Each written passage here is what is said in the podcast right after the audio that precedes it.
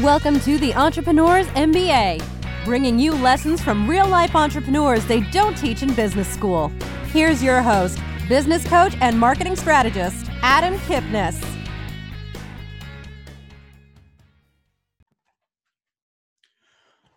When we're talking about growing a business, there are so many facets to it. A lot of times it leads to marketing, but a lot more of it is about who's in your network. What are you talking to them about? What's your mindset going into those conversations to allow that networking, to allow that person to understand the value that you bring? There are so many aspects to growing a successful business and multiple businesses that we want to dig into each one specifically. And today we're going to talk about a lot of those through my conversation.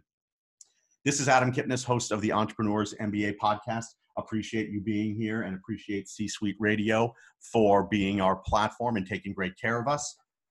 My guest today uh, has had multiple businesses. He was a financial advisor. He worked in that space. He trained other financial advisors, went through a turning point in that business that allowed him to train other people in a very different way that we'll dig into a little bit and then sprung sprung him forward into what he does now he's the president of model fa david DeCelle. thanks for being here i appreciate it awesome thanks so much for having me yeah you're welcome and uh, i think we're going to have a very interesting conversation but i always like to start with understanding how you got here and a lot of that is your journey in the entrepreneurial space was this something that you knew from the day you were born, or how did it come about that you got to this space of starting your own company? Yeah, I, th- I, think it started. So back when I was about 16 years old, I, uh, with a friend of mine in high school, had a boat detailing and repair company where he actually started uh, working at a company called West Marine and people would come in uh, into the store and ask him how to you know buff and wax a boat or do gel coat repairs and you know when he would talk to him about it he knew his stuff you know in and out and then a couple people said well can you just do it for me and so he came to me and said hey you know let's start this business it was called hd marine and you know for the next probably about four and a half five uh, years so about four or five summers that's all we would do is we would go and and detail boats and we'd travel all throughout Massachusetts and New Hampshire and that's that's where it all began uh, at the at the start. It's interesting that you say, "Do you want to start this business with me?" Because when you're younger and you're detailing boats or doing something as a as a summer gig, so to speak, uh, it, it's really client to client, and hopefully they refer you, and hopefully you do some marketing or advertising. When did it turn into a business rather than in words but in practice yeah i would say that this was a business uh, ish and i say that because you know we were you know between 16 and and 20 21 years old when we had started it so you know uh it was you know something where you know the first summer you know, I think we made like five grand each or something like that, um, you know, after expenses. And then by the fourth or fifth year, uh, we made about 20 grand each after all the expenses. So it wasn't like a legitimate business uh, in the sense that we, we consider legitimate businesses today, but it scratched that entrepreneurial itch. It, you know, got us client facing. It, there was a lot of uh, lessons in between that we had learned. And, uh, you know, it, it set the stage for the rest of my career uh, at that point.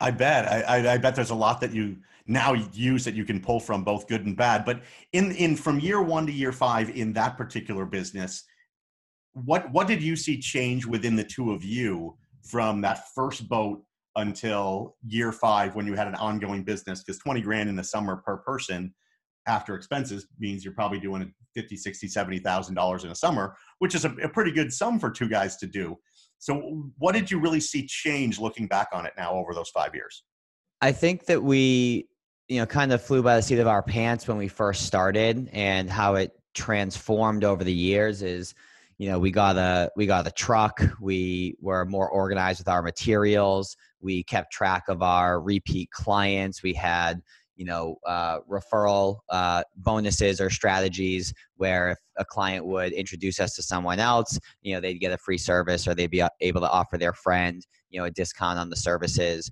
Um, we there was a particular pier in a place called Rockport, Mass, where we started with one sailboat and we ended up pretty much taking over that entire pier uh, just through word of mouth. So, I mean, the main thing that we learned is that when you you know you do the right thing and you do quality work and you stand by that work and if someone is dissatisfied for whatever reason you go and and you make it right that that you know transfers to you know growing the business and and being able to help out other people so you know one of the main lessons i learned from that is just doing the right thing and you know doing quality work and and as a result of that people will people will talk about you in a positive light and rockport is a beautiful place in the summer for listeners who have never been there uh, you should definitely go make a time to go there it's a small town but it's beautiful the the water's great lots of cool restaurants near the water.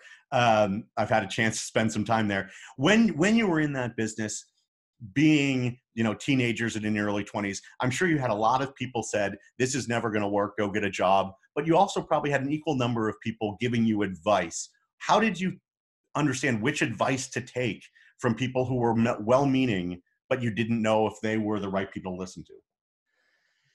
That's a really uh, good and interesting question. I, have gotten that before, and and I guess how I would answer that is when people give advice, it, it doesn't matter who it is, right? Typically, they have the best intentions, but what you need to look at is, you know, are they doing what you're trying to do, right? Is there uh, credibility, right? So, for example, and I'll just kind of uh, take a snippet from my financial planning days that we'll probably get into. But when I would sit down with the prospect and go through their financial plan, and then they bounced it off of their parents who were, say, in the trades, right, and not a financial advisor, or maybe they were an attorney but not a financial advisor. It's like, hey, I, I appreciate their input, but they don't do what I do, right?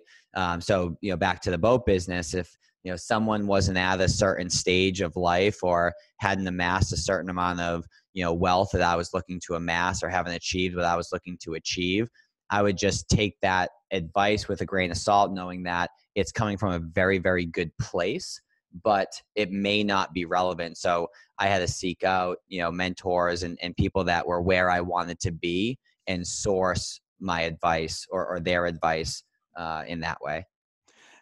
And, and, I'm assuming that sprung you forward to where you are today, where you do that for others. So there are probably a lot, a lot of great lessons that you learned there that we'll dig into. Last question, sort of on the boat business, is there's a saying that the, the two greatest days of, of a boat owner's life are the day you buy the boat and the day you sell the boat.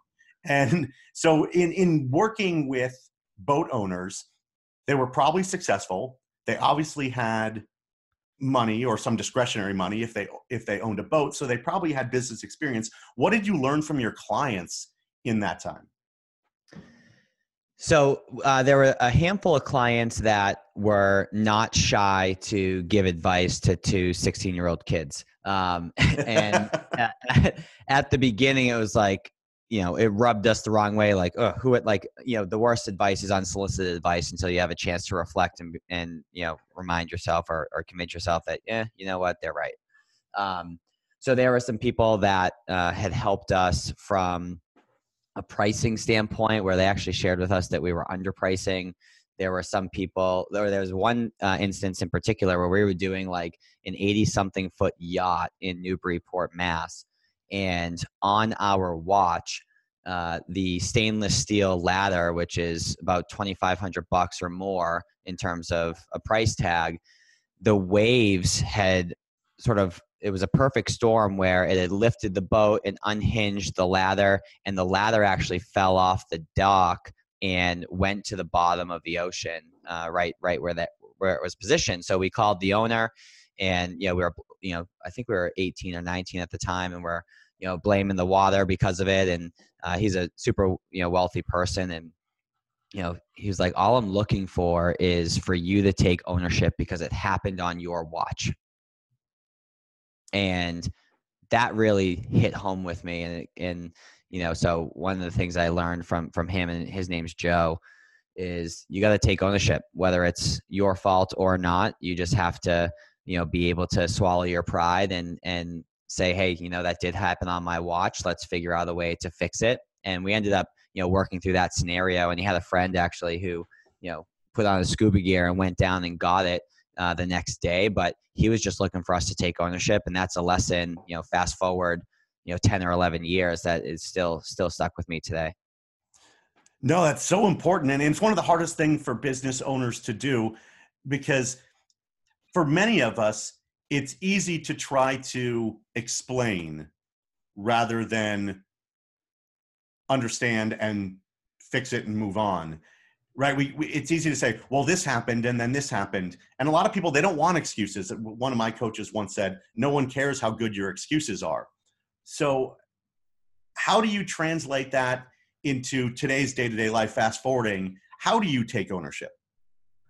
So i actually made a post about this on my uh, social media the other day and and someone commented on it to the the effect of you know you can't take ownership on everything because some things just aren't your fault. So if you think about you know if you get cancer or you know if you get you know hit in a car accident or something like that it's like well how can you take ownership around that uh, and maybe you maybe you can in, in the specific instance and maybe you maybe you cannot.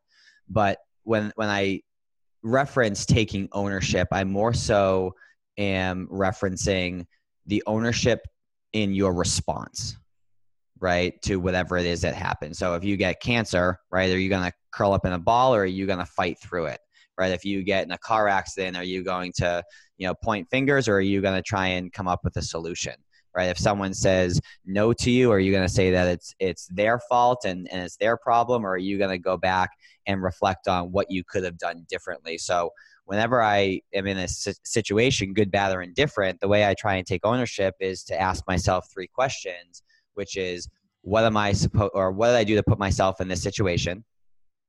What am I supposed to learn?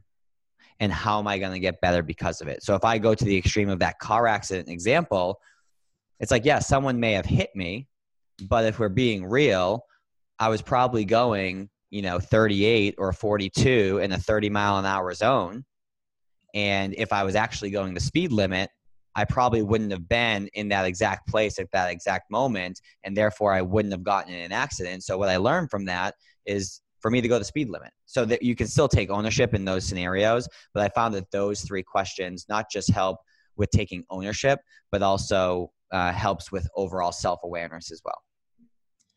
That's a perfect segue, and, and I appreciate that, and I and I love things in steps. It makes it really easy to remember. Um, and but when you tra- you transitioned into being a financial advisor and very quickly began sort of running a training team or bringing on new advisors trying to make your office as good as it can be and in that world the economy can can change on you the markets can change on you there are things that are unforeseen that as an advisor you can plan for but you can't stop how do you use those three things, or how did you use those three things in that world?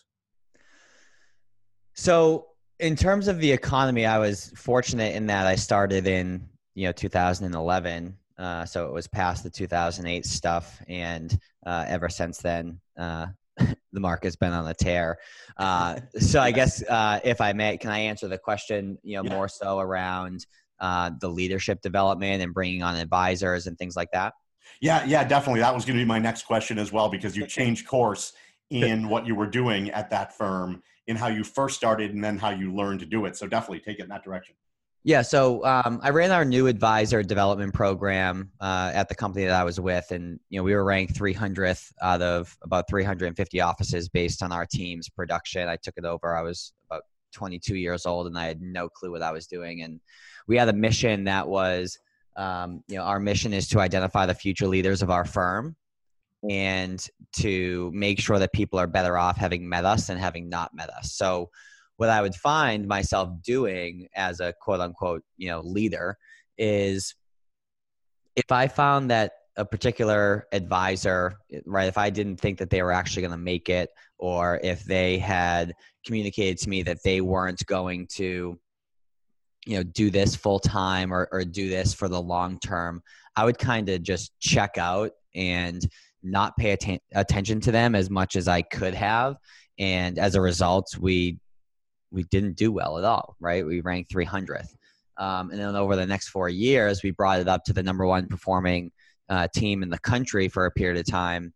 And the shift was pretty simple, right? So, so if I first start with the three questions, well, what I do to put myself in this scenario? I didn't care, actually care enough about the people who were checked out, and that affects culture, right? What am I supposed to learn? I'm supposed to learn that I need to treat people uh, the way that I want to be treated, and I need to pour a bunch of mentorship uh, into them, regardless of you know what it is that they want to do, and what am I going to do to get better um, and you know move forward. Is I'm going to switch the mission, right? So the mission became, I want to make sure that you're better off having met us than having not met us, and to identify the future leaders of our firm. So all I did was I switched the mission around and it allowed me to actually care about these people and when they wanted to transition out i would help them find you know new jobs and if they wanted to just get an experience for the time that they were there because the new advisor development program was a combination between you know the internship and and full-time people. So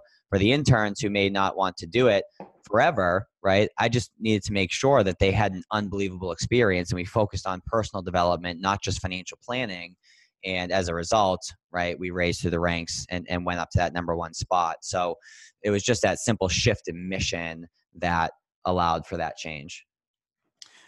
I love that and congratulations on the success that you had there. And i've got a question around helping those that may not be a perfect fit right? It's it's it's i guess hard not to get caught up in trying to fix others at the expense of the business, right? You were in a performance business and you needed to bring on clients, you needed to grow your office.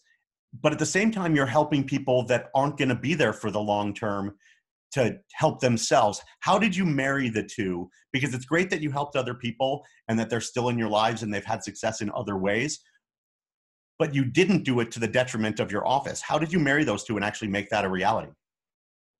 So, I guess the the people who didn't uh, stay, right? So ba- basically, I, I, would segment the, the the two different groups, right? The people who want to stay and the people who uh, you know may not have wanted to stay is is the way I'll put it.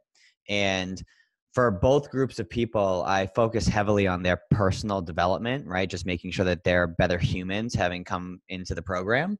And then the people who did want to stay and actually learn about financial planning, we would focus on that stuff too. And what I found by you know actually caring about the people who I knew were going to transition out at one point, those people have maintained, or I you know we've maintained our friendship, our relationship, and those have become fruitful since then. Right? They've made introductions, or they you know have uh, you know.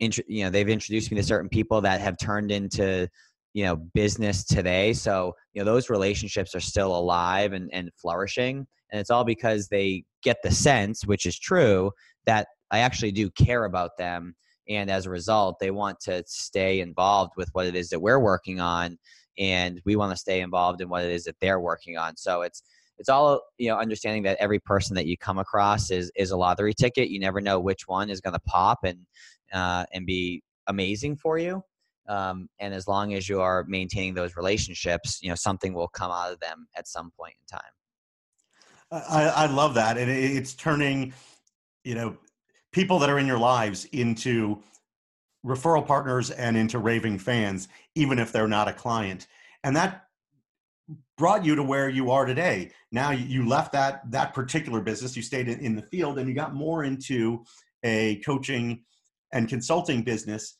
which is what you were doing at, at your prior firm. What led you to say, all right, I'm going to do something different because I've learned all these things and I think I can make a difference in, in a different and better way? Yeah, so I felt as if I went about the the training and development in a slightly different way than than most people throughout the system.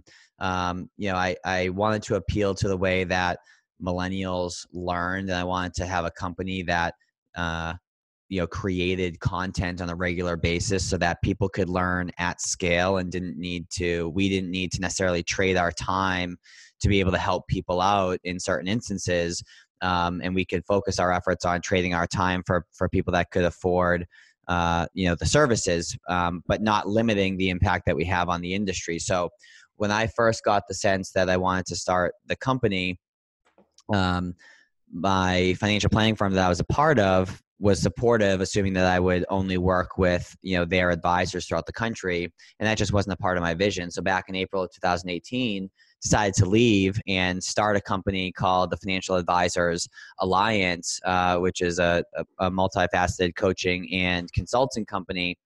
And we focused on digital training. We focused on uh, some group coaching stuff. We focused on individual relationships, you know, with these advisors, and we we help them with building relationships with their networks. We help them with personal branding and content creation, uh, not so much on just selling or slinging products to people, um, but actually doing what's in their best interest and focus on the, the relationship as opposed to the transaction. So that started, you know, back in April of 2018. Fast forward to today, um, I've done a lot of work uh, alongside another company that you mentioned at the beginning, the Model FA, uh, and they actually just acquired uh, my company and named me the president of their firm. And our values, our morals, our vision uh, is in alignment. It was truly a you know stronger together type scenario, and you know that's what that's what brought us to today. And you've talked a lot about relationships and personal development. When you when personal development obviously take, takes many um, many i guess different different facets. It could be books it could be learning it could be um, different types of, of thinking differently asking the right questions and and leads to ideally better relationships. How do you take personal development and lead it to those better relationships? How do you bring those two things together? So i think it starts with cons- the, the consumption of content right? So be it audiobooks you know podcasts like this um, you know when you find someone who you know you really enjoy their information making sure that you're connecting with them on the various social platform to get a sense of some of their micro content as well. And it's just consuming as much as you can uh, from a personal development perspective. And then the next step to actually translate that into something fruitful be it building relationships or whatever the scenario may be you actually have to put it into action so i found myself uh, i listened to a bunch of podcasts on a particular show and I felt as if I had all the information, but I hadn't done anything with it. And this is when I, you know, right around when I first started my business, um, uh, the FAA. And so I actually went back and re-listened to every every single episode, and I wrote down the one or two things that I was going to actually implement and take action on. And that's where the rubber really started meeting, uh, you know, meeting the road. Where you know relationships were flourishing, you know, revenue was coming in, growth was happening so I feel like oftentimes, you know, we may consume a bunch of content but not actually do anything with it.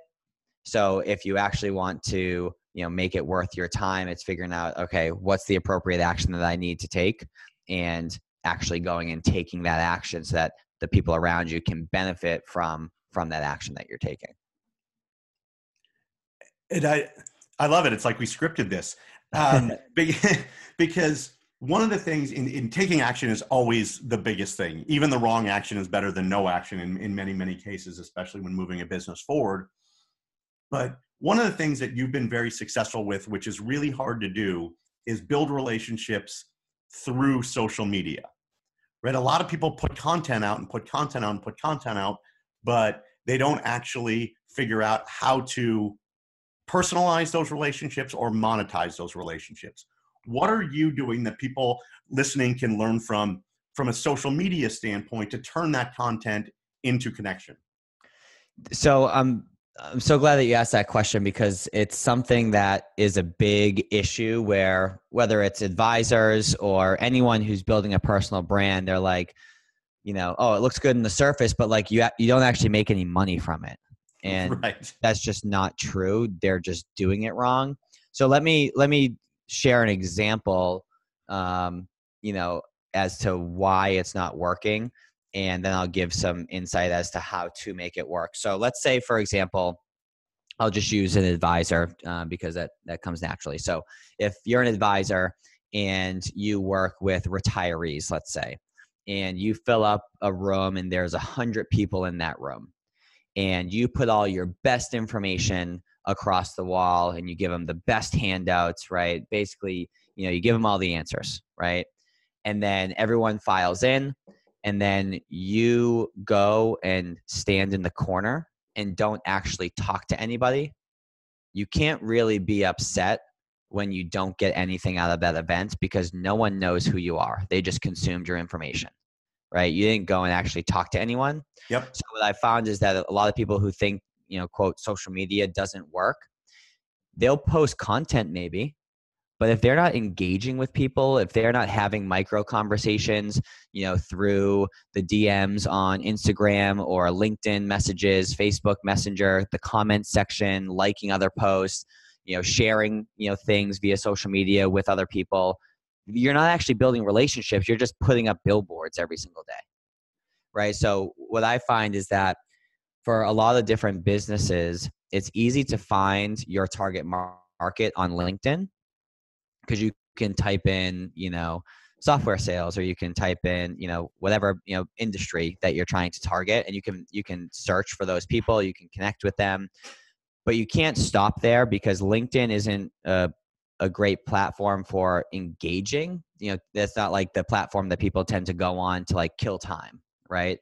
So you have to then go and find them on facebook go and find them on instagram so that you become omnipresent across all these platforms right? It doesn't matter what platform they log on as long as you're posting content they're going to see you which in turn increases your relevance and brings them through the trust curve that much faster because you know trust is built with you know a, a handful of different uh, uh, reasons but one of the main reasons uh, you know is the accumulation of experiences not just based on time. So you can build a ton of trust with someone in three weeks and you know have a more in-depth relationship than someone that you've known for three years because you've just accumulated way more experiences with that person. So it's all about engaging on those platforms and actually having conversations with these people. And over time they turn into something where you can say something along the lines of you know hey adam i know we've been connected for some time uh, but haven't had a chance to actually connect you know would love to hop on a quick 15 minute phone call if you're open to it. Would love to hear you know more about what you're striving for in 2020 and see how i may be of service at some point along the way or see if there's anyone that i can introduce you to you know would you be open to that right? If you use that line when you first connect with someone they may not probably not uh, you know they're not going to take you up on that. But if you've been connected with someone for a few months now and you've interacted with them you know 50 different times as small as a like and as in depth as a micro conversation through you know their direct messages on instagram they're going to be much more likely to take you up on that offer. And then you successfully brought that relationship offline and on the phone and then that's where you start to gain some additional momentum from a monetary perspective. And that's such an important point because i think a lot of us um, especially myself i get them every day and i'm sure a lot of listeners do get unsolicited requests or direct messages especially on linkedin oh, to get on to get on a phone call and i don't know who they are i just connected them with the day before because they reached out to me and it's an obvious hey, I want to sell you something. And, and I think to myself, why would I want to even talk to you? I know you are just calling to try and sell me something. You don't really care. How do you how do you stay out of that with that direct yeah. message? Because direct so I, messages are important, but how do you stay away from the Yeah, so it's it's funny like if I, you know, get a request from someone where it's like, "Hey, um, you know, I I you know your profile really stood out to me. I would love to connect here on linkedin. It's like you know first of all i know it's automated but i want to respond where it's like what on my profile was interesting to you? You know? Um, so I, I, think to avoid that finding a, like an actual mutual connection not just hey i noticed that we had some mutual connections but you know uh, hey i noticed that you're connected to john. I spoke with him and uh, you know he mentioned that you had a great relationship and thought it made sense for us to connect here on linkedin you know you could do that. Or you could just shoot them a connection request and when they accept you know don't go in for an ask. Just say you know hey adam thanks for accepting the connection request. You know i see you know that you're doing x y and z which is awesome you know looking forward to continuing to build our relationship right period so you don't go in for the ask and then if they're posting content regularly, make sure you're engaging with that content. Go and find them on Facebook, go and find them on Instagram, right?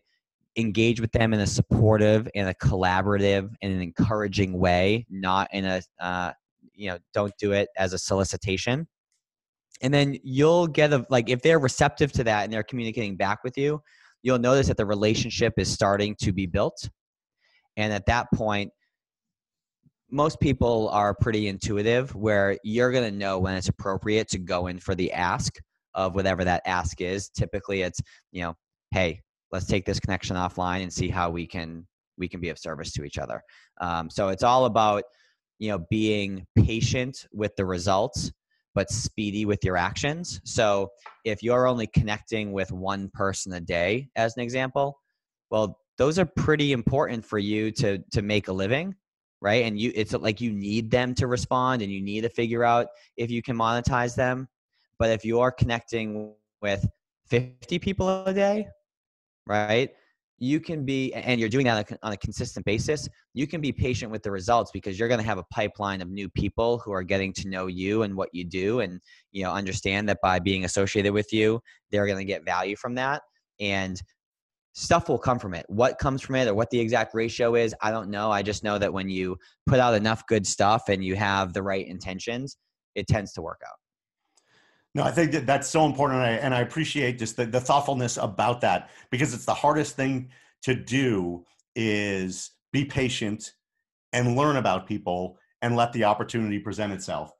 So last question for me as, as we wrap up here, you, you've been a trainer, you've been a coach, you've built a business and and you've you've been acquired so you've been through a lot in your time in business how do you continue to stay close to the client and close to the, the coaching and the benefit that you bring them and run a business at the same time because they're, they're a little bit different skill sets and, and one can take precedence over the other so how do you personally balance the two that's a really good question um, I find more time in the day. So I'll, I'll start with that. So, you know, typically I'm, excuse me, uh, typically I'm up anywhere from 3.30 to 4.30 uh, every single day. And I typically don't take any client meetings until 9 or 10 in the morning. And my morning hours are spent – on uh, any back end stuff that I need to do. It's spent uh, working out and getting my mind right, consuming information, you know, through audiobooks and podcasts, as well as you know, engaging on social media, creating content.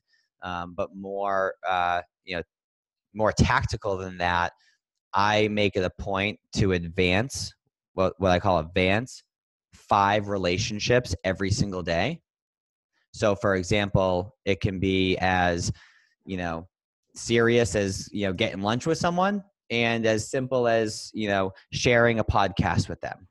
Right. But my point is, is that if I can advance five relationships every single day with clients, prospects, family, friends, etc., I'm always staying top of mind. And then come nine, 10 o'clock in the morning, when I'm client facing, then I'm fully present there. And if I have any breaks during the day, you know, I'm always on my phone, I'm always on my email, I'm always on social media, you know, not just, you know, doing it to unplug, but to strategically engage with certain people. And, you know, I'll respond to their stories on Instagram, you know, comment on their posts. So it's it's just always being in in relationship building mode from the time that you wake up to the time that you go to bed. And based on the technology that we have and the phones that we have access to and and everything that you know 2020 has has given us from a uh, technology perspective it's pretty easy to do those things at scale.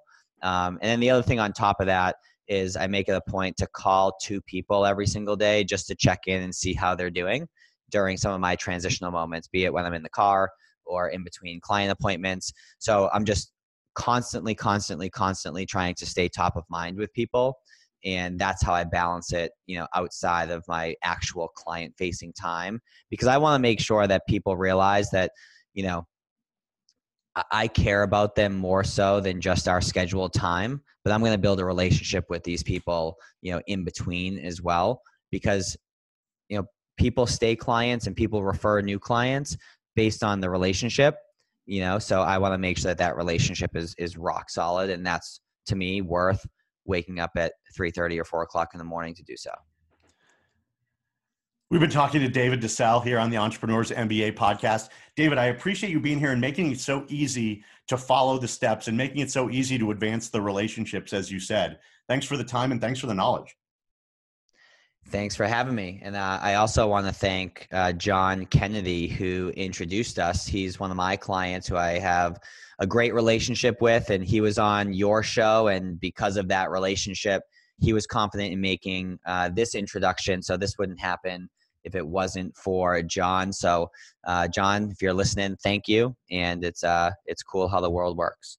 It definitely is. It definitely is. And John, thank you as well. We had a great conversation. And David, I, you know, I think we've talked about it. My whole family's from uh, the northern shore of uh, just north of Boston, where where you were fi- uh, cleaning boats back in the day. So we have a lot in common, and that, and that's how the world really does work. We find commonalities, and then we take them to the next level. Thanks for being here.